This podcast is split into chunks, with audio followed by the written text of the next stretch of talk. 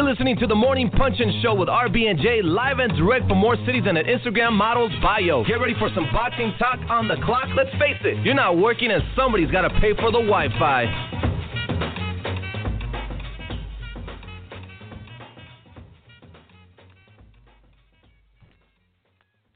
Good morning, everybody. It's the Morning Punchin' Show, the most unpredictable, unscripted, but always real morning boxing talk show in the game.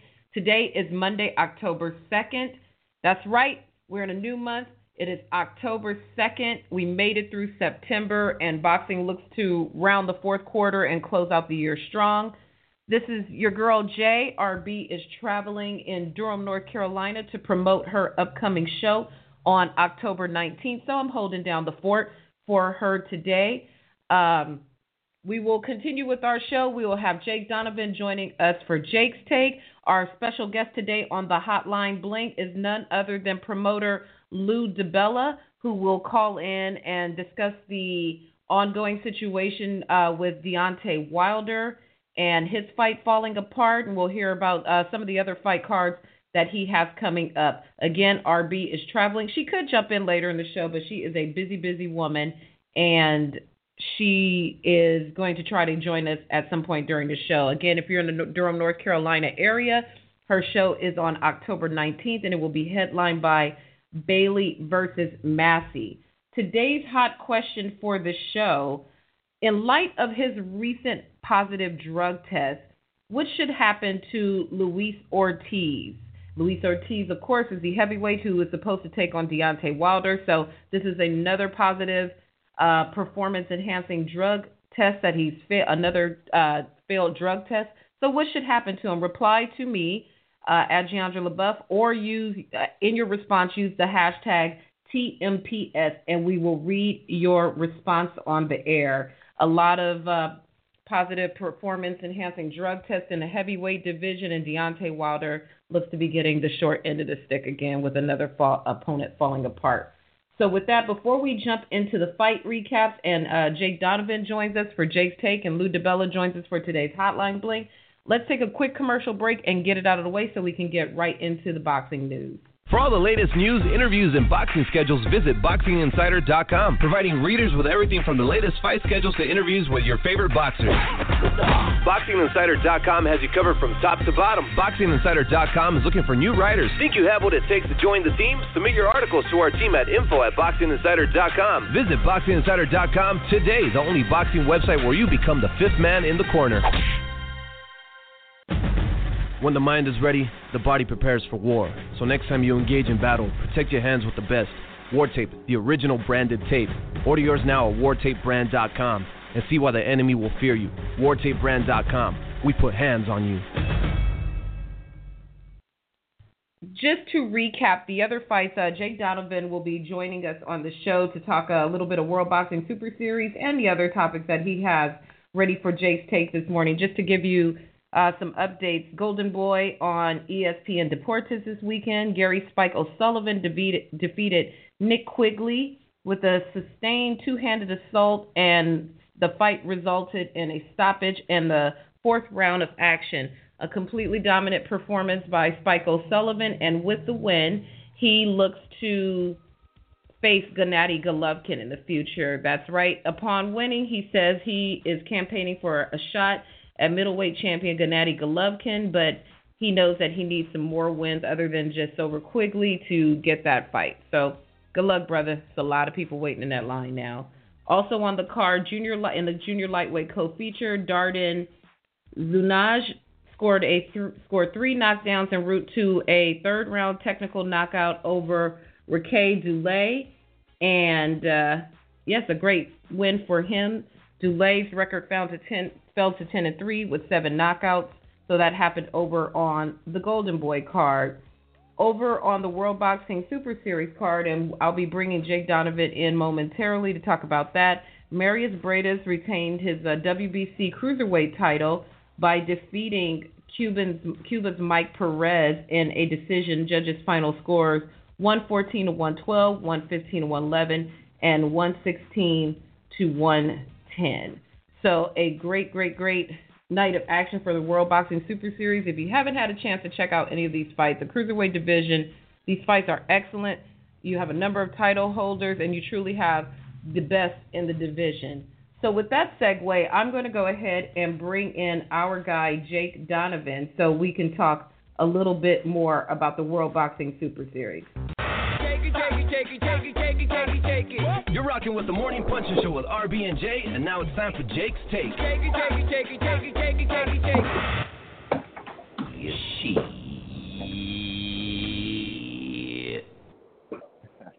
Good morning, right. Jake Donovan. Good morning, Jay. How are you? Shout out to RB. Thanks for letting us uh, take this ride in your absence as you had on the grind in North Carolina. Yeah, the inmates are running the asylum, so you know. So you know the running the asylum. We'll see what we can pull off here. But what's going Absolutely. on, Jake? What are we talking about uh, this morning on Jake's Take? Yeah, we can talk a little bit of everything. Talk about a little uh, World Boxing Super Series. Uh, revisit the uh, Canelo Good Night Golovkin pay per view. We got the numbers in. And then, of course, drug, our favorite uh, topic, drug testing. Uh, before all that, uh, thoughts and prayers to everyone suffering from the overnight attack in Las Vegas, the horrible terror attack with uh, you know the crazy shooter that uh, the wor- they're calling it the worst terrorist attack. Well, they're not calling it a terrorist attack, unfortunately, but the, the worst attack in U.S. history. But Las Vegas, the boxing capital of the world. So thoughts and prayers to everyone out there suffering.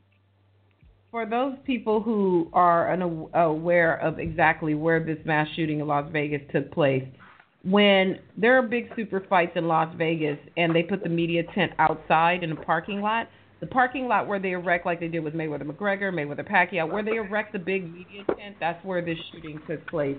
So, right. like Jake said, our thoughts and prayers are with those people.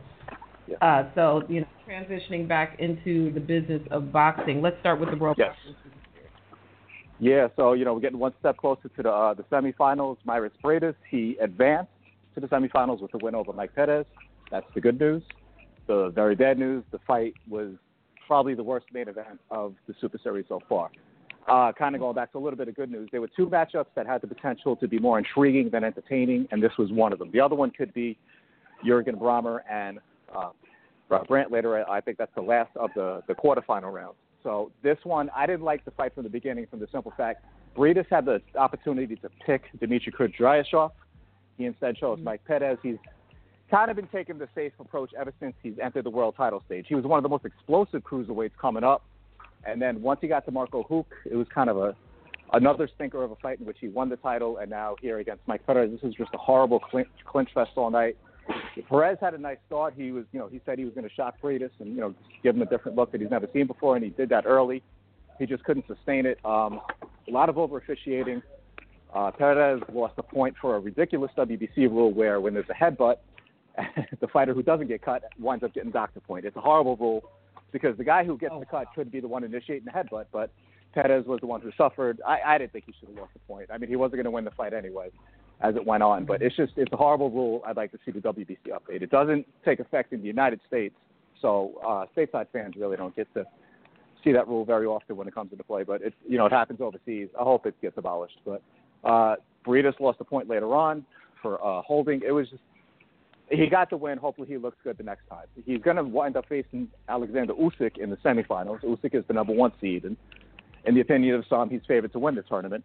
Very dangerous fight. A year ago, this was actually a cruiserweight fight that I said it was going to have the cruiserweight division lit. This is a fight I want. I said I go anywhere in the world to see this fight. Now it's like Briedis' past few performances. I'm like, ah, I might keep my passport for something more interesting. But he's right. got by his own by his own admission, he has a lot of work to do uh, you know, when he goes to face Usyk. He knows Usyk is a different uh, breed altogether, so he's going to have to step up his game. Where he really dodges a bullet, according to the seeding, Usyk is number one. Briedis is number three. He really should be facing the winner of the upcoming um, October 21st fight between Murat Gassiev and Krzysztof Wlodarczyk. So, in my opinion, he dodges a bullet because Gassiev just has that brutal one-punch power. He can knock anyone out on any given night, cruiserweight, heavyweight, regardless to anyone. So I think you know Usyk is probably Usyk is, may very well be a better cruiserweight, but I think it's a better matchup for Briedis than if he would have faced Gassiev. Yeah, I was just going to ask you about that. You know, he Usyk is favored, is seeded number one in the tournament. Do you favor Usyk over Gassiev? well, you know, when the tournament was first, uh, when all the matchups were first done, I was like, Gassiev is like the most dangerous number two seed in the world. If he wins, though, if he beats Wlodarczyk, which he should, he's got to face Junior Dorticos. So I, he's theoretically favored over Dorticos, but I mean that's another fight. I mean everyone was looking so far within the fight last week with Dorticos and Kudryashov. Uh, Gassiev and Dorticos is another fight where a knockout could happen at any given point in the night. So, and we really don't know what kind of punch Gassiev could take yet. According to the heavyweights who sparred with him, not only can he take a punch, but he's also the most brutal puncher they've ever faced. I mean, I know guys that have fought either Klitschko in world title fights, and they've sparred with Gassiev. They said Gassiev is the hardest puncher they've ever been in the ring with. So, wow. you know, I, I I I gotta favor that kind of power, especially a cruiserweight. But I mean, to say he's going to get past Dorticos, that's you, you got to wade through a lot in order to get to that point. So it's it's a long way to the finals, really for anyone. But right now, I would say Usyk is probably the closest thing to a a sure bet to advance to the finals. I will say that much. I've been in the gym with, uh, you know, media days with a number of fighters, right. and there's only two fighters that made me shrink away when they were working the pads. yeah. Caught. One was Marcos Maidana. Watching him do pads Robert Garcia made me shrink away in fear, and the other is Murat Gassiev. When I went up yeah. to the Summit Gym, watched him pounding yeah. away on uh, the water-filled bag, and he right. thought he was going to break it like a pinata. And that man's punch frightens me. Whoever is on yeah. the recipient of that punch is going to have a hard morning the next day. Yeah, absolutely. I know. I remember when Chris Arreola was uh, training for the fight with Travis Kauffman. He said, you know, he was sparring with Gassiev up in Big Bear, and like it just got to the point where you know he was actually in very good shape for that fight, but then the next day he would come in and say, "Hey, Gassiev is on his way," and his reaction would just be like, "Ah, oh, shit." It's just like of all people, that's just the one guy you do not want to see in sparring. Because Gassiev always brings it, sparring, fight night, whatever. He's a tough kid. Definitely a tough guy. I favor. Yeah. I still favor him. I'm going to stand with my pick of uh, favoring him to win the whole thing. So we will wait and yeah. see with that matchup. Yeah, I like I said, he's my pick. I actually, I'll, I'll go ahead and reveal both my picks. I picked him, and in the super middleweight division, I'm actually picking Chris Eubank Jr. I think he's going to wind up winning. He's going to shock a lot of people. A lot of people clown on him. You know, he's had his weird negotiations in the past, but there's no turning back now. He knows he's in this tournament. If he pulls out, he's it's, you know that's career suicide. But I think he knows what he's in for, and I, I think he beats any super middleweight in the world right now. And if he were to fight Billy Joe Saunders in a rematch, I'd heavily favor Chris Eubank Jr. in that fight as well. All right. Well, with that, we turn the page on the, the World Boxing Super Series. Let us go ahead and switch over to Canelo versus Triple G numbers. Yes. You know, this week, uh, some of the numbers have been trickling out, the reports have been trickling out, which led to a joint statement. It was funny, too. It was between Golden Boy Promotions and GGG Promotions, not from K2. Right. Golden Boy and GGG Promotions in the press release saying that those numbers were not true and that they were still counting. Jake's take on that. Right. Okay. Um, theoretically, yes, that is true. The way they want to now count numbers, yes, there are still more numbers to be counted. They're counting online sales, people who purchase Ring TV, and you know any other format. The, the problem with that is the pay-per-view tallies have always come from just traditional pay-per-view sales from cable and satellite providers you know, like for example, the Manny Pacquiao, you know, a Floyd Mayweather Manny Pacquiao fight, that set the record from cable and satellite. It didn't take into account any other way you purchased the pay per view. So yes, Golden Boy wants to put out a different number. I don't know why they're disappointed with Lance Pugmire's report. Lance Pugmire is like the one guy in the game where if he says something, I'm going to believe it's true. I'll take his word over anyone else in the game. Lance Pugmire has that reputation, and he, he, I know he has his pay-per-view sources. All of us do have some sources. Lance Pugmire He's going to do his homework before he puts something on paper. If he's saying it's 1.3 million, the number's 1.3 million as far as the cable and satellite providers. It could trickle up. Pay-per-view sales always tend to. I know promoters they joke that they still get a residual check from a, a pay-per-view that happened 10 years ago. You know those numbers mm. just they just kind of come in every once in a while. For example, uh, Canelo and Cotto that was announced at 900,000 pay-per-view buys.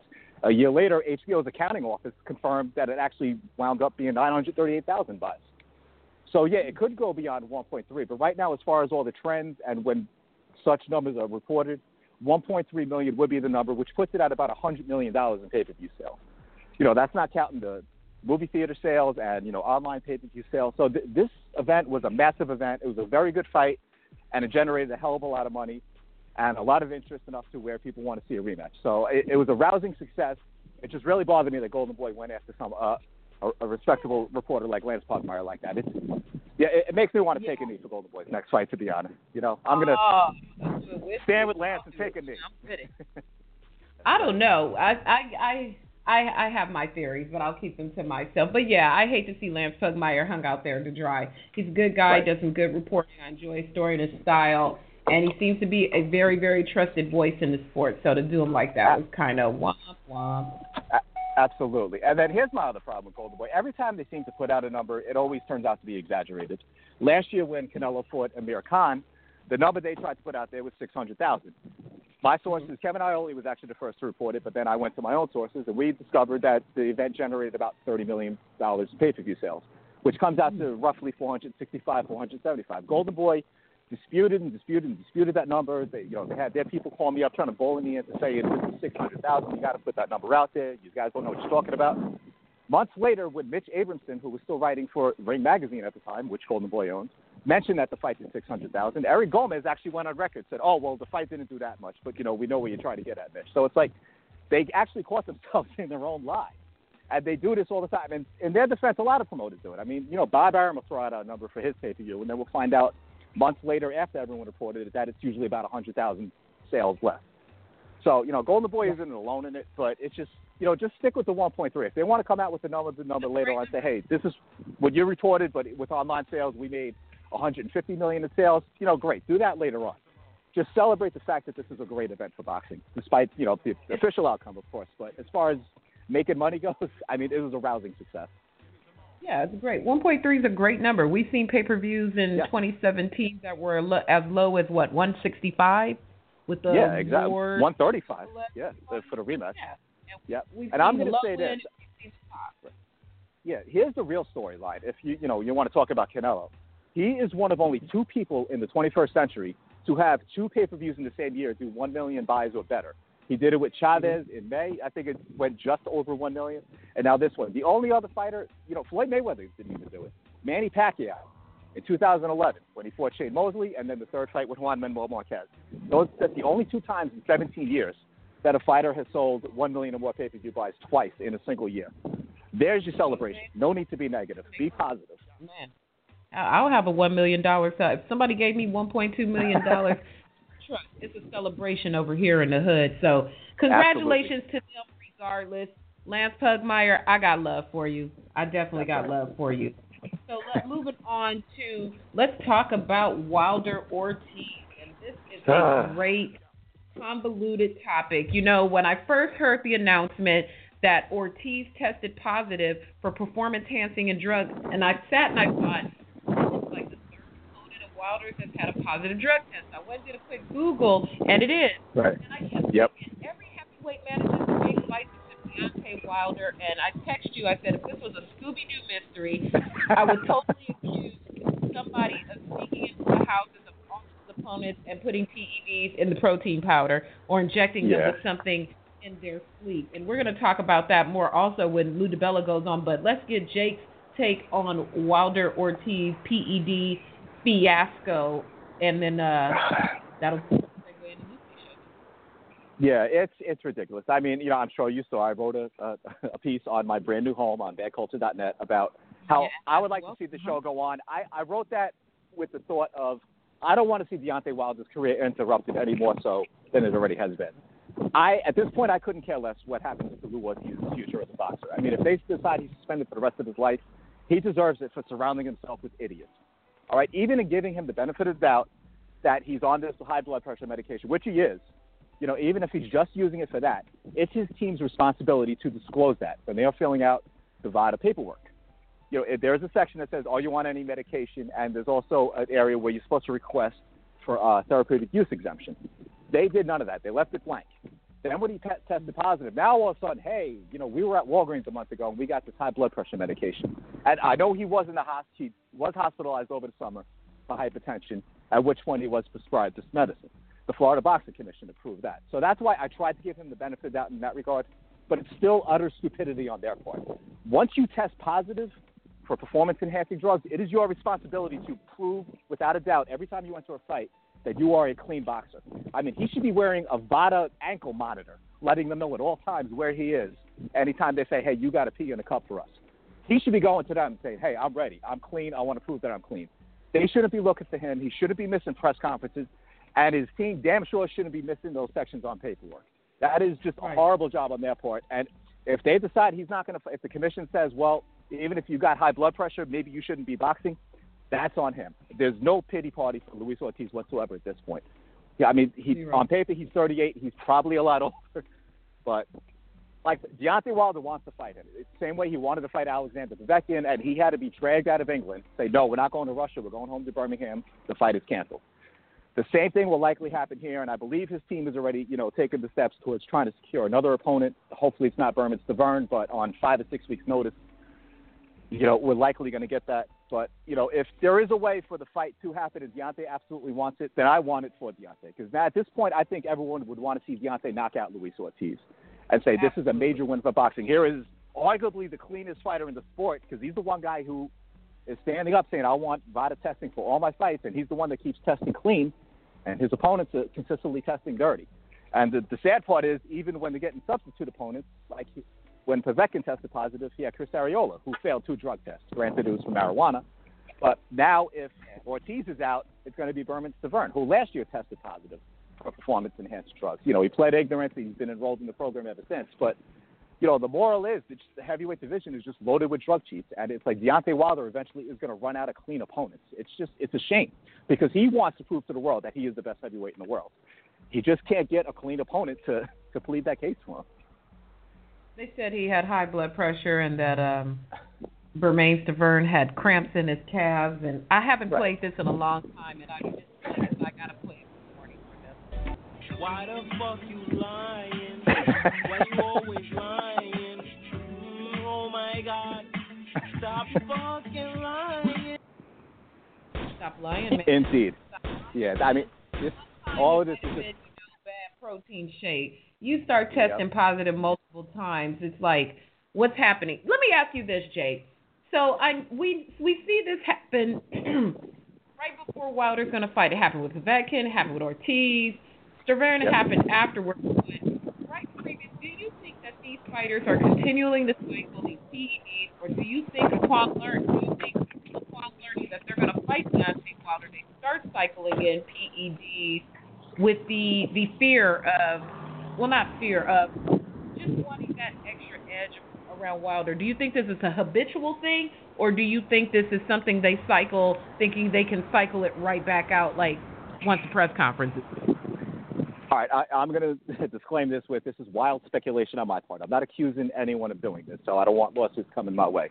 But I mean, I, I think it's a little bit of both. I think it's just fighters. It's just, you know, the, the their nature. It's like they're just they feel like this is normal. They have to do this. This is part of their training regimen, and they just can't break that cycle. You know, literally in this case. So, and maybe there is a thought. Okay, now I'm fighting for the heavyweight, you know, championship. I, I need that extra little edge now. Maybe if I do it now, and then I come up clean three weeks later. You know, I, I, the big thing with Ortiz too, for people who are theorizing that you know the um, what he was using, the high blood pressure medication, he was actually using it as a masking agent. He wasn't at the press conference on September 20th, and then two days later is when he produced the test, uh, the test that produced positive. So that's the theory that he was still trying to cycle off, and I don't know. It's just it, it, just gets me angry because this is the last heavyweight fight of the year that everyone was looking forward to. We had Joshua and Klitschko earlier in the year, and then. Showtime was really, you know, they had uh, Joshua and Kubrat Pulev fighting on October 28th, and then a week later it was supposed to be Wilder Ortiz. That's the perfect way to set up Joshua Wilder for 2018. Yeah. And now, I Yeah. mean, if Wilder fights, there's still a little bit of momentum to build towards that. But you wanted to see Deontay fight Wilder fight and beat Luis Ortiz to set up that fight. And now all that momentum is squandered. It's like it's the ultimate she moment in boxing. We just can't get away from it. Every time something good happens, we have to have something bad. It's just, it's you just gotta so have a black frustrating. eye. It's Yeah, very it's just so frustrating for. Wilder because this is just more and more time and more time and more time and more ring rust and more inactivity and it just makes the idea of the Anthony Anthony Joshua fight in the future a little less sweet. Not because it's not still a great matchup, but we want to see Deontay Wilder at his best, and we can't get Deontay Wilder at his best if he's not active. Anthony Joshua's Yeah. in his fights. Matchroom has plenty guys to keep him busy until they get there. But Yeah. on the American side here for Wilder, we want our great heavyweight champion as well. And we're being Yep. prevented from seeing that because we have these fighters who keep habitually testing positive. It's really tragic, and I'm looking forward to uh, getting Lou's uh, take on that as well. Yeah, definitely. And one thing I want to say, exactly. One thing I want to say, I, one thing I found very interesting was the WBC's response to all this. You know, they said they, Mm. they know that the fight's on November 4th. They don't want to keep ticket holders up in the air. They don't want to keep Deontay and Lou up in the air. They got to make a ruling, but it's like they said they're actually getting feedback that fans are getting angry that all these fights are getting canceled. It's like, why are you angry about progress? I mean, you know, that's the downside. Yes, we're losing fights. The upside is we're getting rid of the cheaters one by one. So, you know, and, and with that the case, like I said, I wrote the piece saying, you know, hopefully the show goes on. But I mean, if the WBC is going to take a zero tolerance policy, then obviously the response you want to see is Exactly. Luis Ortiz, pack your bags, find something else to do for a living because you're not going to box anymore. Absolutely. Hey, it's either it's either all in or all out, or you're in support. If you don't make any decision on it, you might as well you might as well say I'm okay with it. Well, how about this? Why don't we take a quick commercial break? I think I see uh, develop for us to do. so uh, uh, uh, we'll take a quick couple commercials and we'll be right back with. Champs Boxing Club and Fitness, bringing the city of Danbury a safe, clean, and professional boxing gym. Located on 128 East Liberty Street, Champs Boxing Club offers you more than five trainers who are all either current or former professional and amateur boxers. Look us up online at champsboxingclub.org for a full description on membership rates, discounts, and more about our facility. Also, check us out on social media at Champs Danbury. If you're ready to join, send us an email at cbcdanbury at gmail.com, and we'll get right back to you. Or swing by and visit. We look forward to you joining our team. Come see what all the buzz is all about here at Champs in Danbury, Connecticut. John Francis Agency is comprised of dedicated insurance professionals who manage risk, protect wealth, and cater to clients' personal and business needs. We offer disability coverage for boxers as well as life and liability insurance. Career ending injury insurance, along with illness insurance, is also offered through our agency. For more information, please visit us online at johnfrancisagency.com or call us today at 732 497 9624. John Francis Agency, our daily grind is protecting your wealth. And we are back. Welcome to the Morning Punching Show with RB and Jake and RB and Jake and Jakey Jakey, Jake Donovan, Jake in the box. To recap the show, you, if you're listening in for your girl RB, she is traveling this week. She is in Durham for a long time. If you are in the Durham area, make sure you support your girl out and see her card on October 19th, put on by Raging Babe promotion, headlined by Marco Bailey versus Massey. So if you're in the general area, you got family in the area, your cousin, the auntie you haven't talked to, to the show. Send them to check out a great night of action. So make sure you go out. And then, if I'm not mistaken, the North Carolina state title is on the line in this fight, and it's been a number of years before they've had a title fight. So make sure you go out and support this great event and pick up some tickets, or hey, just buy some tickets and uh, you know, so they can make some cash, and then give them away to charity. Send them to. Hey, now that's a great idea. If you're listening to the show and you're in the local area and you can attend the fight, the tickets are very reasonably priced. Buy some, and if you can't attend it, give them to um, a local gym, a local pal where the kids are training to become boxers. Because I know these young people love to see um, professional fights. So support a great event and donate to the kids and pick up some tickets and all that great stuff. We are waiting for. I am here with our guy Jake Donovan. We've been talking about the World Boxing Super Series, and we've been talking about the recent positive drug testing of uh, Deontay Wilder's potential opponent, Luis Ortiz, and what should be done with him. I'm going to take a look. We posed a hot question this morning about what should be done with him. One of our listeners, uh, or Nashville Boxing, said his fate should be a fight versus Deontay Wilder, which was kind of what they wanted to do. Anyway, so shout out to Nashville Boxing for our card. My own thoughts on the hot question of the day of what should happen to Luis Ortiz. I think he should ban. I think he should be banned. You know, one positive test, they're banned for what, like six six months, something like that. I think if you have a second positive drug test, you should be banned from the sport for three years. I don't care. If we're gonna adopt a zero tolerance policy, three year you get a three year ban. I've seen other sports where they get harsher penalties for marijuana usage, and nobody out there is smoking any bud to get ready make their performance that much better. In fact, you might curl up in the corner of the ring and go to sleep. I don't understand the harsher penalties for marijuana usage than PEDs. I think he should be banned for like two years. Uh, Jake, what do you think should be the ultimate penalty if you could wave your wand and penalize Ortiz for the the positive drug test? Uh-oh, did I lose Jake? Oh, I'm sorry. I'm sorry. I got interrupted. Uh, you're asking me what the, the ultimate uh, uh, penalty should be for Ortiz? Yes. Uh, if you I, if you have your way, well, how would it be? if I was a commission, I, I will say, you know, not keeping the thoughts of you know Deontay Wilder wanting to fight. If I was a commission and it happened at my house, I I agree with you. It should be a lot stiffer penalty than you know the nine months he got the first time. I mean, he got nine months the first time and whatever fine he had to pay and he was barely apologetic when he tested positive for that. It's like Golden Boy had to kind of force him to say, "Hey, if you want us behind you, just admit to it, so we could all move on." And here he is once again trying. You know, now he's talking crap to Deontay Wilder, saying, "Yeah, I'll provide a hair sample. You know, let's let's bet our paychecks. You know that I'm clean." Well, you're not clean. You already provided it. So if I was a commissioner, and again I see a guy who's not taking you know any accountability for his actions, you know, nine months last time, I, I'd say at least two years. And at 38, that's probably a death sentence to his career.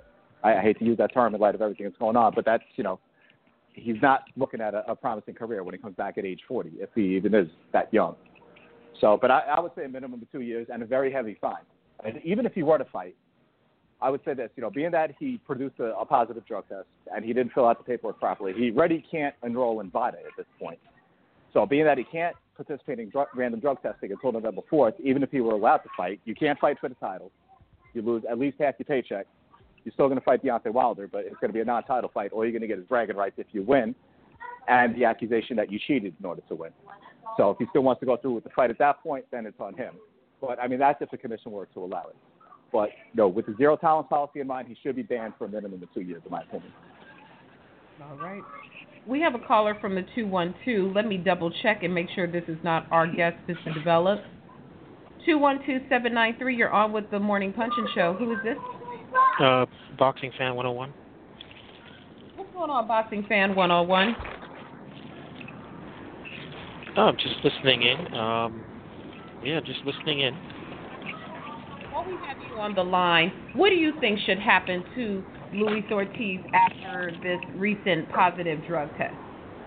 Um, I mean, I would, what I would do, I would go to his medical doctor and get some type of uh, evidence this is the case, and then go from there.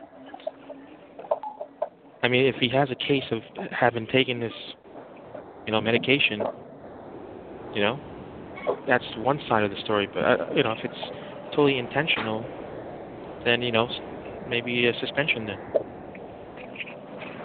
For a short suspension, a long suspension, what do you think is just if he did in Uh, fact take? I mean, really and truly, it should be maybe two years, two, three years, yeah. All right. Well, I thank you, Yeah. sir. I'm gonna put you back. We're gonna continue Okay. on with the show. Mr. DiBella in just a moment. While we are waiting, I will go through a couple of, uh, in case you missed the topics from the week that have come across the news wire. Here was one that uh, caught my eye that I thought was and, and factual. Canelo, we you know we spent some time at the top of the show talking about Canelo G and the pay-per-view numbers and the potential for a rematch. Yes, everybody wants to see that rematch. Canelo says he wants to see a rematch. Triple G definitely wants a rematch. There's one problem. Jermall Charlo wants his WBC mandatory fight against Triple G. Right. So, in their infinite wisdom, the WBC will now be communicating with all the parties involved. To rematch each other. Charlo doesn't seem like he's willing to step aside. He wants to get that WBC mandatory fight against Golovkin. There has to be a mandatory middleweight title every year. So there is a potential for it back to spoiled unless they pay Charlo a whole lot of step aside money, but that's just speculation. We will see what happens with their decision, and we will wait the outcome of that and see if we in fact get the rematch in May or if something else derails it. Um, I'm going to pick up another caller while we're waiting. Let's see who this is from the 917. 917, this is the Morning Punch-In Show. Who are you and where are you calling from? Hey, ladies. All right. Calling from a dog park in Seacliff, New York. It's Lou DiBella. What's going on, Lou DiBella? I don't know, man. I woke up this morning at six minutes. The world is a messed up place. Let me tell you. It is. You know, it's like it's it, it, you know it, it's the on one hand it's a nice distraction to talk boxing. On the, on the other hand, it's like hard to watch television or read a newspaper anymore. Painful. Just switching on into life after you have the grace of opening your eyes in the morning. You never know what you're going to see out there today. Unfortunately, it is a mass shooting in Los Angeles. Our prayers go out to the families of those who've been affected and injured and killed in that attack. Lou, I'm glad we Yeah, have you on that. this. We have a lot to go on. You know, you're never far removed from what's going on, like at the top of the headlines of boxing. And this time, again, Deontay Wilder, another opponent, tests positive for a drug test. Is someone speaking out and finding Deontay's opponents once they become announced, and are they slipping stuff in their food just to derail the fight? I, I don't know, but I feel really bad for for Deontay. I mean, like you know, I, I think he's like sort of, you know, this, this is sort of pushing him to the edge. He's sort of wondering, what did I do? You know, um, you know. Meanwhile, like you know, we didn't have uh, people are talking about like whether the fight's going to happen. Um, you know, we're waiting to see. Uh, you know, the, I guess there's going to be some follow up with Ortiz over maybe a hair test could possibly be done um, on steroids. Uh, you you know whether or not they're in his system. Um, you know, it, it appears that he may have been prescribed these drugs for some kind of a high blood pressure problem, um, which probably, by the way, will raise some questions with the New York Commission uh, about him getting checked out from a from a, a, a health standpoint if that's the issue. Um, you know, right now, even if the hair sample was negative, um, it's not Deontay's decision or mine as to whether the fight would even be allowed to to occur. So at, at the moment, we're sort of in a holding pattern, but we got to decide uh, probably in the next 24 to 48 hours. We're good. There's going to be a show November 4th. He's the heavyweight champion. He sat too long, way too long, not for any fault of his or mine or anybody else's. He didn't want to fight Stiverne.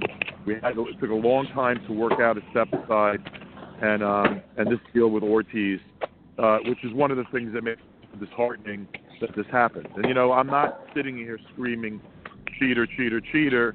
Um, though at the very least there was some like uh, real ignorance or or or, or, or a real like you know you know a, a real a real bad mistake in not disclosing uh, the use of these uh, uh, you know of these medications that are uh, prohibited under um, VADA. So you know it, it, the, the whole thing. I mean, there's not much to say. You know, it's like I've been through this three times in in like uh, what uh, like a year and a half. I mean, it's sort of crazy. Lou, how do you keep Deontay Wilder from kind of slipping into a depression? When we've interviewed him before, he's mentioned that when fights are falling out, it's been really emotionally. It took it to, his its toll on him. How do you keep him engaged and inspired when things continue to happen to him?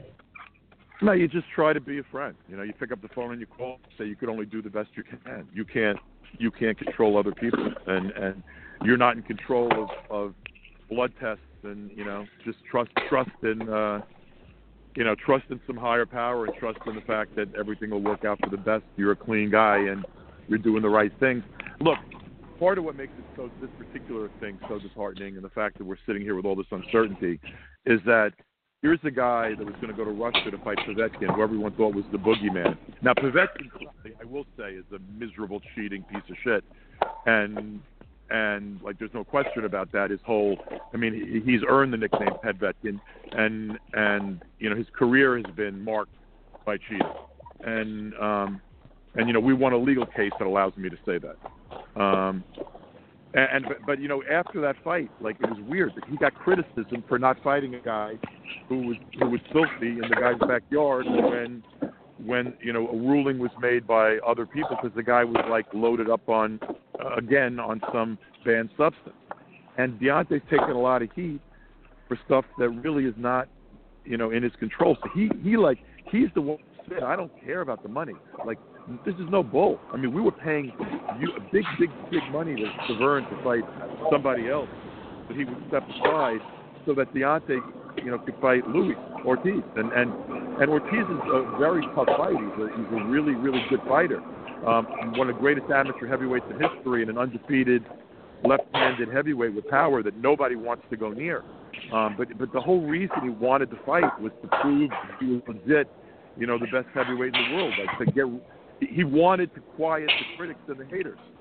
And now, you know, here here here this has occurred. And even even if this wasn't cheating, even if this this, if this was a, a real bad mistake and not disclosing information, um, you know, he's being victimized once again, and and people should really have some like empathy and understand.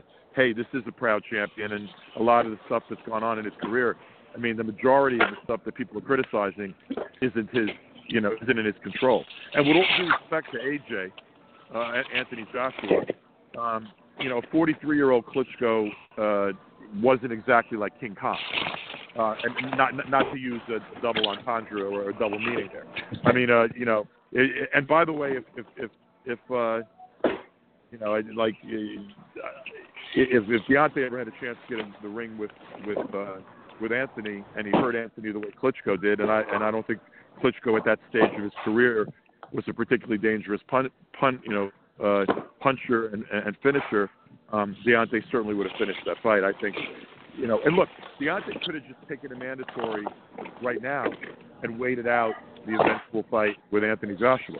Instead, he reached for a fight that was the hardest fight for him that you could make in the world that was available to him, and here we are in this situation again. So, um, you know, I, I, I, I wish boxing fans would be a little bit more understanding uh, toward a guy that has a lot of reasons to be upset. Absolutely. So, Lou, where do we go? We're, uh, you know, we're, we're, we're waiting for the BC. Ortiz's people have submitted a bunch of information. Um, you know, there's we're going to look into whether there's, a, you know, a, a, anything that can be done to preserve the fight, and then, you know, sometime in the next probably 48 hours, we'll announce. You know, there's going to be a show November 4th at Barclays Center. There's an unbelievable undercard. Porter and Granados should be an all-action fight. Deontay's going to defend his title on that on that card. Um, you know, we'll figure out uh, in the next 48 hours exactly. Uh, we, have, we we sort of have to wait some things out here because we're not also. Here's another thing people don't understand. Like I'm getting all these stupid like, you know, messages sent to me like about okay, you know, it's just like fight the guy, fight the guy. Well, this isn't a decision. You know, I, I didn't send. We we didn't send ourselves a letter from Vada saying he he failed the, the the clean boxing program and he and he tested you know, positive. So it's really not it's it's not our decision to be made um, here, uh, you know, alone. There are other decision makers, uh, you know, like the state athletic commission, like uh, the WBC, and, and and and you know, we're waiting for I guess what you would call quote unquote due process. Ortiz also has a chance to test the B sample, but the B sample is probably irrelevant here because you know he he's a, the one thing he's done is he said I did take these substances, but I took them prescribed by a doctor for high blood pressure. Now it raises the question when, when you filled out forms, you know, all these time, why wouldn't you just put it on the form? Why wouldn't you disclose it? And and I and I guess unfortunately for him, these substances are on the ban list because they can also be used to mask steroid use. And um, you know, I'm not saying that that's how he was using them this time, but you know, like like I said, we didn't send ourselves a letter. Well, let's turn and uh, look at some of the positives going on. You have the big show coming up with on October 14th, the triple header with RLJ Hurd versus Char- and Charlo versus Lubin happening there in Brooklyn. What is the response? That's a, yeah, that, that, that's a terrific action card from top to bottom. It actually has a purpose. There are three, you know, competitive, interesting fights on paper. Personally, like I think the Charlo Lubin fight has like fight of the year potential on it. I mean, I think that could be just an explosive fight, and it's it's between two undefeated, you know, young studs, and like I'm really, really super looking forward to that fight. But the other two fights, you know, Gausha, undefeated Olympian, um, you know, that's a huge test. You know, to you know, getting in there with Lara. um, getting a shot at the belt, and and Austin Trout's the consummate pro. Um, you know, Jarrett Hurd has really impressed me in the last couple of years. Um, he's a string of really good wins, and you know, Austin Trout should give him a handful. So like, I, I'm, I think that's a great show, and that's not a cost prohibitive show for fans. It's one where the ticket prices are really sort of like affordable and reasonable. You can get great seats, um, you know, without breaking the bank. You know, for around the cost you would pay to order a pay per view. So like, if anybody's in the you know vicinity or the, the tri-state area, or, or anyone wants to travel to you know to the Barclays Center on the 14th, I mean, and, and the undercard's going to be terrific. You have Tony Harrison in a competitive fight coming back on the undercard. Um, Cindy Serrano, one of the two champion Serrano sisters, will be on uh, on you know on the card. Um, the the 14th is, is, a great great show. So like that's you know it's just really really really good boxing. You know, and I hope people come out and, and, and check it out. You know, with the, despite a lot of the you know the bad news that comes out and bad judging and and you know, fights that are put in jeopardy or whatever, it, it's still been a pretty good run for competitive boxing um, you know, over this last 12 months. And on the 14th, that run's going to continue. And I'd like to see as many fans as possible at the Barclays Center on October 14th. They get their tickets through Ticketmaster or the Barclays Center box office, uh, etc. Yeah, it looks like boxing is going to take the the swing back to the East Coast to close out the year strong.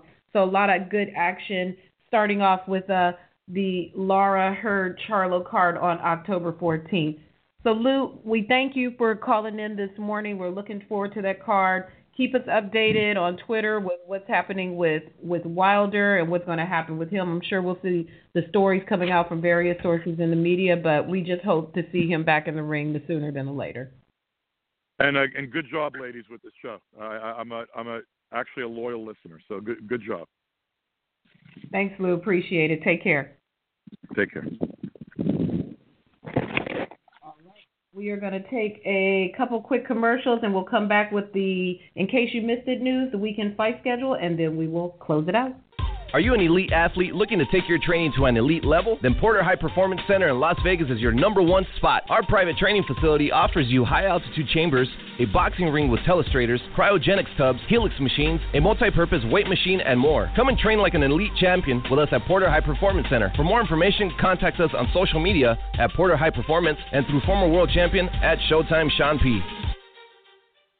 Are you an entrepreneur looking to find out where to start or develop a business plan? Are you looking to start a business or grow your business revenue? Are you a business owner that needs fresh new ideas or needs to solve challenges with strategy, marketing, or process? Red Beach Advisors is a management consulting group focused on helping entrepreneurs, startups, and companies build, grow, and scale. Contact Red Beach Advisors at info at redbeachadvisors.com or 424-247-6143. Red Beach Advisors helps companies build, grow, and scale through strategy, process, systems, and people. We are the experts. Contact us at 424-247-6143 or www.redbeachadvisors.com. All right, you guys, it is 8:48, so I'm going to run through some in case you missed the topics. I already mentioned one as we waited for Lou.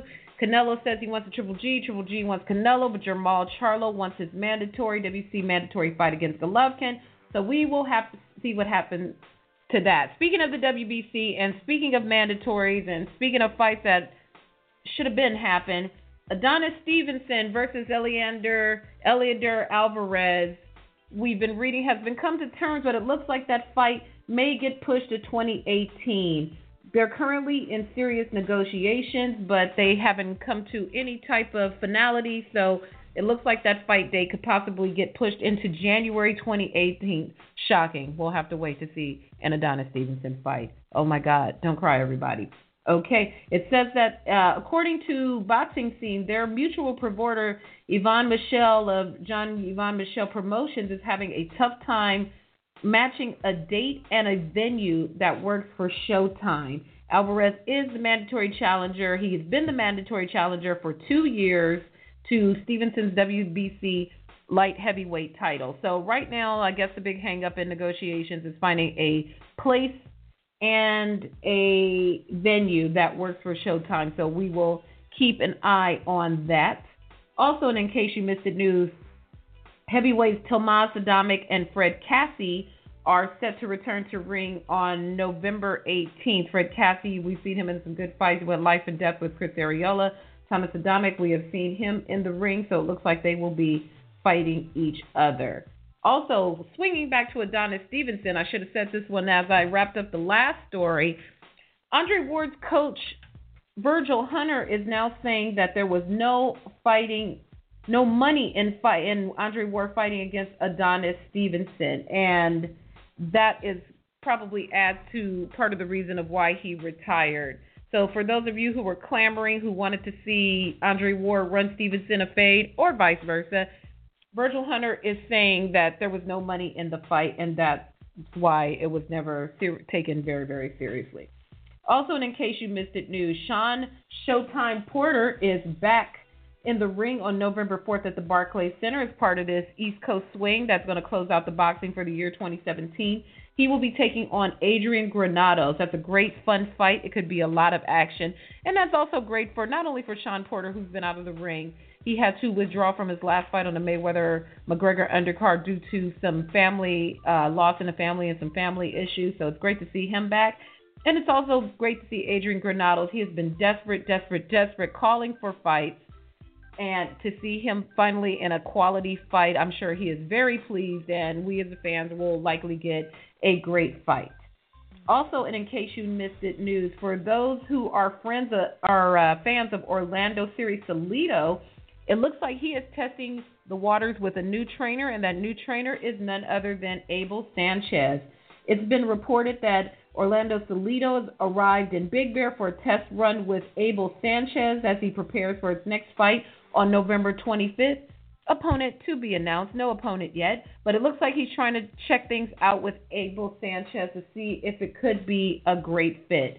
So we'll see what happens to that. If it is, the Salido explosive style, the the Abel Sanchez Zencom of the Summit Training Center might be a good match. You never know. We'll wait and see. And lastly, and in case you missed it, news Gerald Big Baby Miller will be making his HBO debut on November 11th against Mar- Mariusz Wach. Gerald Big Baby Miller said he's wanted the big fights, the big opportunities, and now is his chance. He's going to put his big mouth and his big hands to the test in his pro in his uh, HBO debut, excuse me, on November 11th. So be sure to watch for that. To close out the show, because we are coming up on the top of the hour, I will run through the weekend fight schedule. It's pretty light weekend. There are some fights out there, a lot of local fights in your general areas, but we will give you, I will give you the ones that will make it to TV, so you can check them out on Friday, October 6th, here from my hometown, from Los Angeles, on Estrella TV. Christian Chimpa Gonzalez will be taking on Gamaliel Diaz and Edgar Valerio versus Martin Cardona in the co-feature that will be on Estrella TV. So be sure to look out for that courtesy of Golden Boy on Saturday, October 7th, and you can watch it um, on AWE TV from Manchester, England. Anthony Crolla will take on Ricky Burns, and in the co-feature, Sam Eggington will take on Muhammad Mimoune for Eggington's European welterweight title. So if you have AWE, you can watch it there. On Audience Network on same day tape from Stuttgart, Germany, Chris Eubank Jr., who we talked about. Uh, Jake says he picks uh, him in a rematch against Billy Joe Saunders if they ever have it. Chris Eubank Jr. will be fighting in the World Boxing Super Series quarterfinals against Avni Yildirim. So you can watch that on Audience Network. Also on the car, Firat Arslan versus Mauricio Barragan uh, cruiserweights in the co-feature, and also on the same day from Tampico, Mexico, on beIN Sports Espanol, Jorge Paez Jr. versus Felipe de la Paz, and in the co-feature, Tomas Rojas versus Edivaldo Ortega. So you can watch those on Saturday on beIN Sports, and that is your weekend fight schedule. So before we sign off, I would like to thank Jake Donovan for Jake's Take. Great to be with you as always. Thank you to our guest Lou DiBella for bringing us up to date on what's happening with the Wilder situation, the Povetkin, what happened with the Povetkin and the judgment situation, and the good things that are coming up with his card card coming up um, on October on October 14th, the Lara Gausha, Hurd Trout, Charlo Lubin card that will be taking place at the Barclays Center. So if you're in the New York area, make sure you go check that one out on October 14th. Today's show was brought to you by Boxing Insider, Porter High Performance Center, Nationwide Warranties, Champs Boxing Club, War Tape Brand, Bernie's Boxing, Red Beach Advisor, and the WBC Cares. And also our new sponsor who will be sponsoring the In Case You Missed It segment, Undeterred. Undeterred is a fine purveyor of t-shirts. Undeterred, preserving despite setbacks. Are you undeterred? Visit Undeterred at undeterred.bigcartel.com and shop their selection of statement making tees. So make sure you visit Undeterred and check them out. They have some really, really great stuff. You'll probably see some stuff popping up in my social media because I already have some of their stuff. That's how we met. But anyway, thank you again for listening. We'll be back next Monday. Your girl RB will be back with me. I know you missed her. I missed her too. It's not the same when she's not around. So thank you for listening and goodbye.